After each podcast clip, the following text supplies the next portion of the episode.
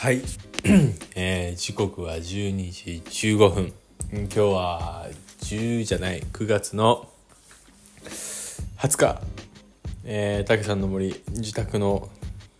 椅子からお送りしてます。はいということでなかなかアップしてなかったんで久々の投稿なんですけど気が向いたので話し始めましたと。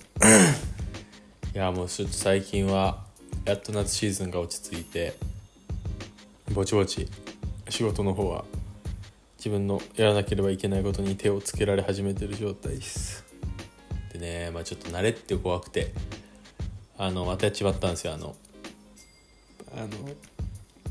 物事の進め方ね。あの中間何あのえーゲストとオーナーさんの間に立っていろいろやり取りをするところっていうので。仲介業の話をしたと思うんですけどまたそれでミスをしてしまいはい。ちょっと進歩したかと思ったらそんなことなかったっていうくだりの仕事をねしてしまいまして。まあそういう時もあるなっていうような感じでやってます。でなんと来週の29日から沖縄に 配属が始まります。というわけで場所は宮古島の本島です。イエーイ。というわけでねちょっといろいろとガイドブックとか見て現地の情報をゲットしていろいろイメージを膨らませたんですけどあもうね多分帰ってこれないねこれ多分。もう青いもう全てが青い。で宮古島って沖縄の中でもビーチが本当に綺麗だっていう風に書いてあってまあ見たんだけどその一番これ見てえなと思ったのはその台風の後に要はすごい大しきになるじゃないですか海が。で、えっと、北風がめちゃくちゃ吹くんですよ。オフショアの風が、まあ、北じゃないかオフショアがめちゃくちゃ吹くんですよ。でその時にその風が強くて波がこう波に対してこの水しぶきと言いますか水が風に煽られて宙を舞うんですけど、まあ、それがですね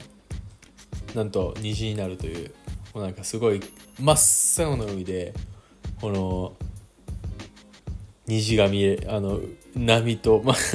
真っ青の波と綺麗な虹がね同時に見れるっていう場所があるみたいでちょっとそれ見たくて仕方ないんですね。でこれ仕事なのにこんなひたすら自然の話しかしないですね。そうで仕事何するかっていうと、まあ、今この湘南地域でやってることをそのまま沖縄に持ってくって言ったらちょっと聞こえがいいんですけどえっ、とまあゲストハウスのこのドミナント展開を沖縄でもしていくみたいな感じです、はい、まあなので割とやってることはあんまり変わんないんですけど初めて何か1から1からでもないな。あいやまあ1からか。もう0からではなくてですね1から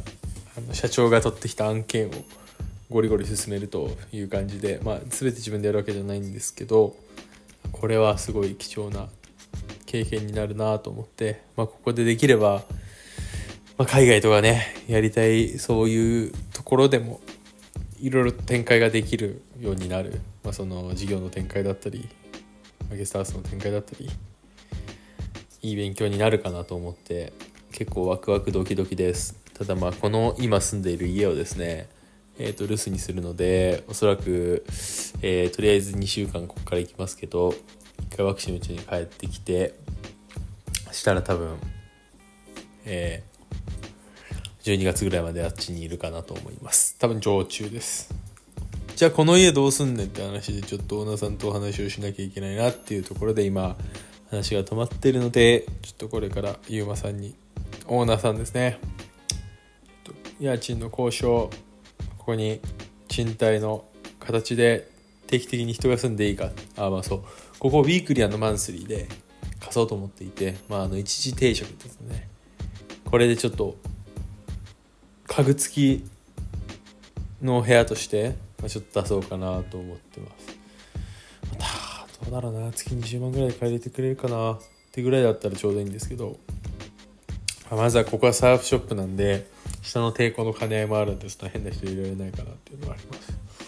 そこどううまくやるかっていうのがちょっと課題かなっていうところです。はい、まあ、話飛び飛びなんだけどなんと今日はオニオンのオニオンえっ、と玉ねぎを1個丸々切ってフライパンに入れて塩コショウでした鶏肉丸々入れてもも肉ですね。グツグツと煮てフライパンで醤油と酒入れて食ったんですけど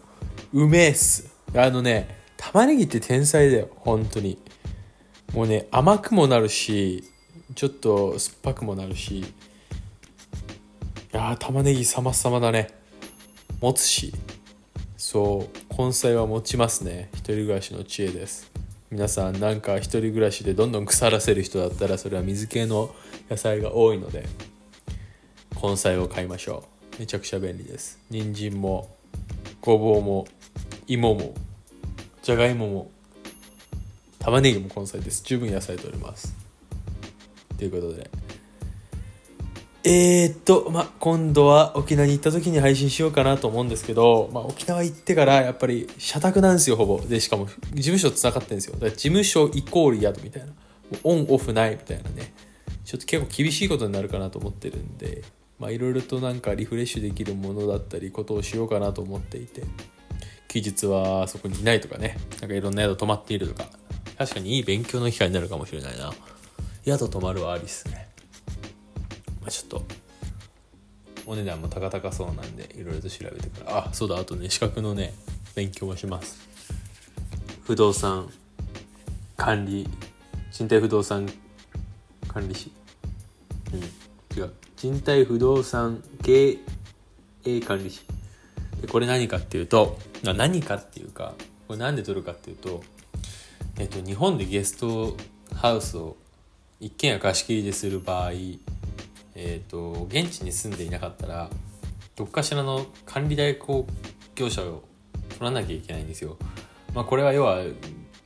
近所に住んでる人に迷惑かけないとか